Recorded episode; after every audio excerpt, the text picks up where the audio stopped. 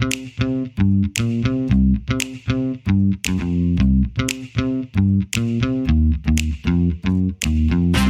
to Grit Nation, the Building Trades Podcast. I'm Joe Cadwell, the writer, producer, and host of the show. And on today's episode, I will be looking into the origins and mission of the largest residential career training program in the United States, the Job Corps. Since 1964, the Job Corps has assisted over 2 million people between the ages of 16 and 24 in finding meaningful careers in fields as varied as construction, the culinary arts, and homeland security. To assist me in better understanding this program, I've invited two Job Corps instructors onto the show Rich Evanuik and Tizzy Snelson. We'll open our conversation by understanding the origins of the Job Corps and who the typical Job Corps student is. Next, we'll investigate the hard skills which are taught at Job Corps facilities and how Tizzy and Rich are able to overcome social, educational, and generational barriers to better connect with their students. Later, we'll unpack the relationship the United Brotherhood of Carpenters has with the Job Corps and why this collaboration is so important in meeting the workforce demands of a booming economy, and how the Job Corps graduates are part of the equation in filling the ever widening skills gap in the building trades. And we'll our conversation by learning how those interested in the Job Corps can turn the skills and education they receive into a career and future they can be proud of. After the show, check out the show notes where you can find more information to help you dive deeper into the subject. And now, on to the show. Tizzy and Rich, welcome to Grit. Happy to be here, Joe. Thank you so much. It's a great pleasure to be here. I love your show, Joe. Well, thank you so much for uh, taking your time to be on the show. And I, I, realize I don't do a whole lot of conversations with with two or more folks, so please be patient with me. But I'm really, really excited to uh, to bring uh, more information to the listeners about the Job Corps, uh, the history of the Job Corps, the mission of the Job Corps, and your roles uh, within the Job Corps. So, who would like to start off the conversation this morning? Joe, I'd be more than happy to. Job Corps was was started, conceived back in 1964 under the uh, Johnson administration as part of the war on poverty. Uh, they sought to expand the economic and social opportunities of America, especially minorities and for the poor. So it's been around for 50 some years. The carpentry program is, has been part of Job Corps for the last 53 years. And when you say it was uh, developed to sort of push back against poverty, who who is your typical applicant? What are the demographics of the, the, the folks that come to Job Corps? It helps the youth 16 to 24 to improve their quality of lives, uh, help empower them, and um, they're looking to give them some independence and be, you know, part of the uh, the workforce. Tizzy, how did you first get involved with the Job Corps? Uh, I joined Job Corps October 31st, 2016, and I was introduced to it by Teresa Downey, who was at the Astoria Job Corps. We met on a plane going to a Women Build the Nation. So I says, "What's Job Corps?" And uh, she explained to me. She invited me to come up during some downtime, and I thought, "Man, this is the greatest job in the world." And that that was sort of my reaction too, Tizzy, when I first heard about Job Corps. Is what's Job Corps? And uh, in doing some research, I realized that Job Corps, yeah, is spread out all across the U.S. and that uh, here in the Pacific Northwest, it looks like we have around 14 different Job Corps locations, 10 of which actually work with the carpenter craft. But my understanding of Job Corps is it's just not about carpentry. It's it's really designed to allow people to um, get the skills and education so that they can get the career that they want. What other skills are involved? We'll, we'll focus later on carpentry in specific, but what other skills are you aware of that Job Corps preps preps these young people for? Well, Joe, we have we work with several different what they call them hard trades, uh, welding. Uh, we have construction craft laborers. We have the cement masons. Uh, up here at, at Wolf Creek, uh, there are the painting crafts, uh, culinary, automotive, pretty much anything that you can think of. Each center has their own identity with, with different sets of, of training. So we're all different, but we're all the same. And so specifically, you're down at Wolf Creek and, and Tizzy, you're at Angels Camp, correct? I am at Angell, and it is a civilian conservation center. We have uh, just hard trades here uh, auto, painting, welding, urban forestry, and brick masonry. I see they have other other areas though that maybe aren't at your particular training center, but things like homeland security, hospitality, the uh, IT, information technologies, finance, and business. So, so the Job Corps really is sort of a broad spectrum of career choices that these young individuals can can jump on into. So, again, getting back into it, you said somewhere between 16 and 24 is your typical applicant to Job Corps. How do they find the Job Corps? What what leads them to your door? I'm a Job Corps graduate, Joe, and, and the way I found it was through the employment office. I graduated from from uh, high school in Eugene, and I didn't want to go to college. I wanted to learn something else. I wanted a career, so I found that out, and I found out about it at the employment office, and went through the steps with. Uh, now it's called Desi. um, all they have to do is go to the employment office. There are brochures down there. And basically, if you're between 16 and 24, anyone can qualify. Joe, I've had students here whose parents were brain surgeons. So it's obviously it's not economics. It's um, uh, most of the students we get are coming in to get a GED or a high school diploma because they couldn't, they didn't like high school. They left early. And when they come into our program, they'll get a GED, they get their driver's license, and they uh, they have an opportunity to to learn a good trade. And in our part in carpentry, uh, if we feel that they'll that they'll make the cut, um, that they're the right right person, uh, hopefully we get them into the UBC. And our art center, Joe, we are a, a tier one education, so they get a high school diploma, not just a GED. And part of our criteria for them graduating, they get the high school diploma, they complete their trade, and we provide them with a driver's license. So we have a, a a driver's license division here that they learn how to drive and trade. So we really try and set them up for success in in every way education, trade, and a way to get to work.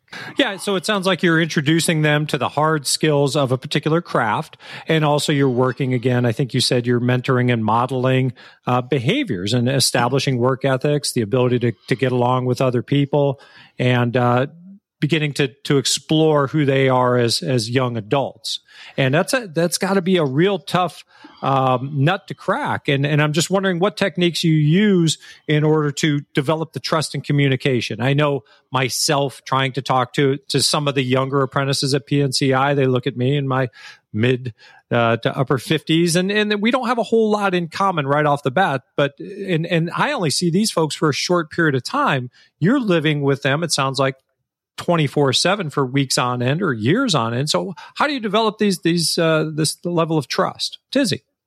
Building trust is probably the best buy in. They come in, they, you know, honestly, they haven't seen the brightest, shiniest of life conditions. So trust issues.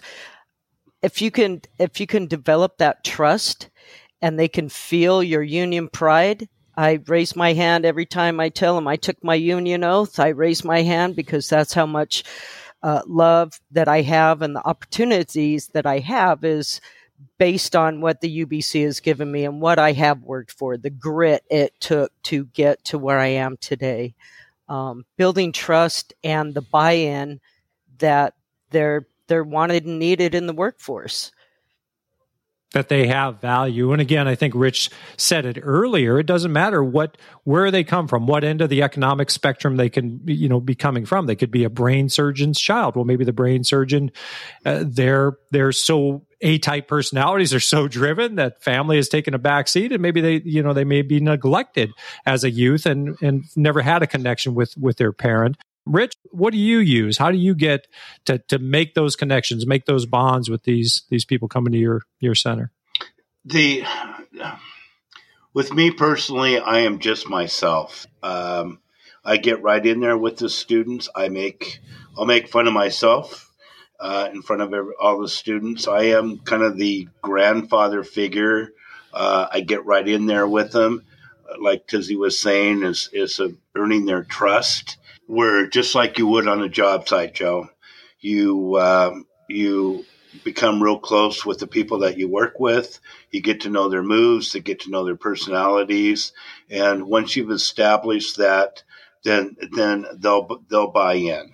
Uh, I buy into each and every one of my students. They all have different qualities that are excellent, and uh, watching them grow, uh, they're the students also have trust in one another and work with each other. They are a team. I know that my students, when the, end of the day, they wait until all the students are ready to go and they all leave together.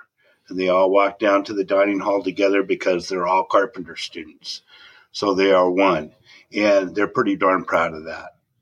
Yeah, that's uh, you're building camaraderie there and uh, right. uh, and a fellowship, and it, like you say, it's got to be incredibly um, gratifying for the both of you to be to invest so much of yourself uh, into these people, see them become successful. It's got to be equally heartbreaking when when you really invest a lot and, and someone doesn't make the cut. But for those that that do, uh, it's just got to be just a, an amazing reward. I'm I have yet to be uh, at a position at PNCI yet. I, I, think I have another year before I begin to see some of the fledgling apprentices, the first and second term that that I helped with their intro class or maybe their construction math and blueprint class, get to a point where they're going to be graduating, where they've made it to to ninth term and they're ready to journey out. And I'm looking forward for to that that um, seeing them cross the stage, get their diploma, and and knowing that I did my part to to make them successful in in, in uh, career as a professional uh, carpenter.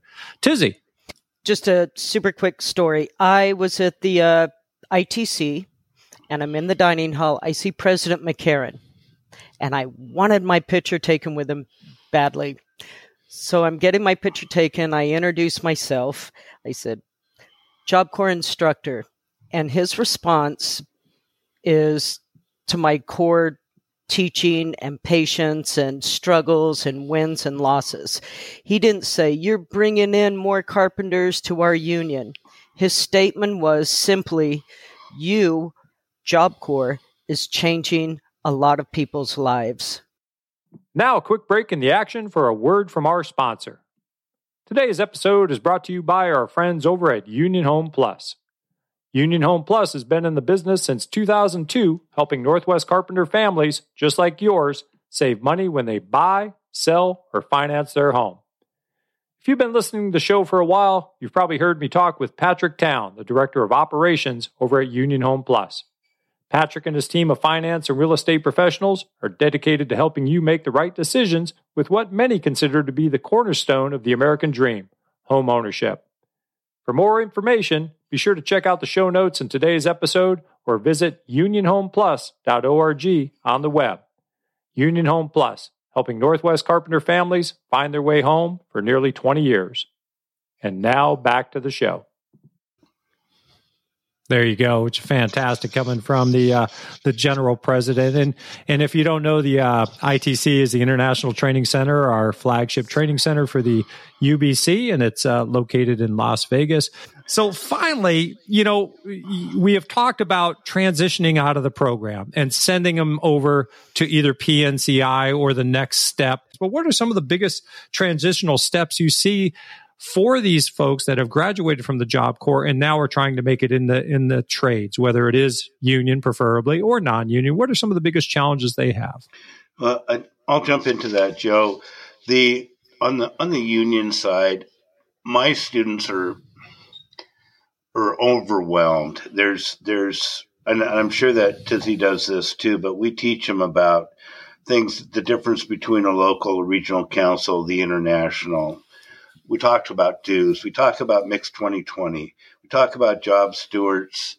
And there's so many aspects of the UBC. It's kind of overwhelming for them. And they, they, they feel a little bit intimidated. So I try to, I try to make it as calming for them as possible.